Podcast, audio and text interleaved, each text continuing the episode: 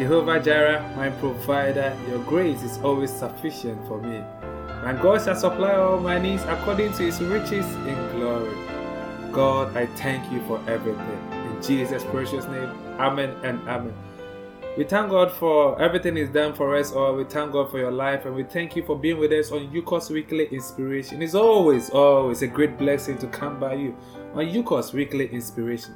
Last week we looked at the topic component of belief 2 and we said that trusting God doesn't necessarily mean that there will be no doubt, but it means we should trust God or we should believe God beyond our doubt. That was for last week. And this week we're looking at something different. You know, sometimes at a point in time in our life, we all come to a point where we, we try to find answers to certain questions in our life. Why did these things happen to me at this time?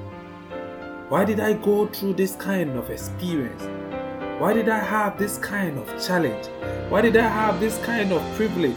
Why am I always surrounded by this particular friends or this group of friends? Why do I find these things? I mean, why why do I get interested in these things? And sometimes we think these things are coincidental. Oh, it just happened.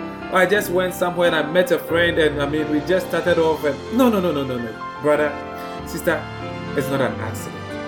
It's not an accident. That is what we are looking at today.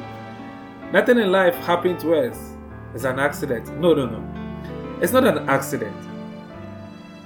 The reason why you are here today listening to Yukos Weekly Inspiration is not an accident. You see, everything that happens to us in life is for a purpose, it's for a reason, it's for a goal. The Bible makes me understand that the steps of a righteous man are ordered by the Lord. Your steps are ordered by the Lord. Day in, day out, your steps are ordered by the Lord. You are, you are moving according to divine patterns. It's not an accident. See, if you hadn't lost that job, you wouldn't have created your own business. See, if you hadn't had that kind of experience, you wouldn't have, I mean, get this kind of understanding you have about life. It is not an accident. Everything that happens to us in life is not against us, it's for us, it's for our good. What, what I mean is this whatever that we go through is to make us better, not to make us bitter. Whatever you find yourself, your circle of friends, those you lost, those that they are disagreeing with you, the contention you are having now, all those kind of experiences you have, it's not an accident. The privilege that you have, almost always people come to you for on a specific issue. It's not an accident. The truth of the matter is this: none of the various circumstances in life is an accident. Each one is a precedent preparing us for the next event. None of the various circumstances in life is an accident. Each one is a precedent preparing us for the next event. Yesterday prepared you for today. Today is preparing you for tomorrow. The past prepared you for the present, and the present is preparing for the future. It's not an accident.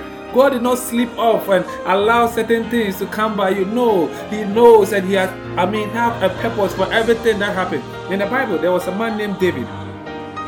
When he was anointed as the king in the stead of Saul, the Bible makes me understand that he, his father sent him to send food to his brothers. But when he got there, that is when he saw Goliath, I mean, blaspheming the name of the Lord. And David got, I mean, encouraged and he decided to stand for God. It wasn't an accident for David to get there at that particular point in time. It was a way of God helping him to unleash the warrior in him. It's not an accident. Always remember that God is not a man that he should lie, nor a son of man that he should change his mind. Whatever he said, he will do it. Whatever he promised, he will fulfill it. It's the same yesterday, today, and forevermore. He loves you and have a good purpose for you. And so do yourself no harm. Stay blessed and have a wonderful time in the Lord.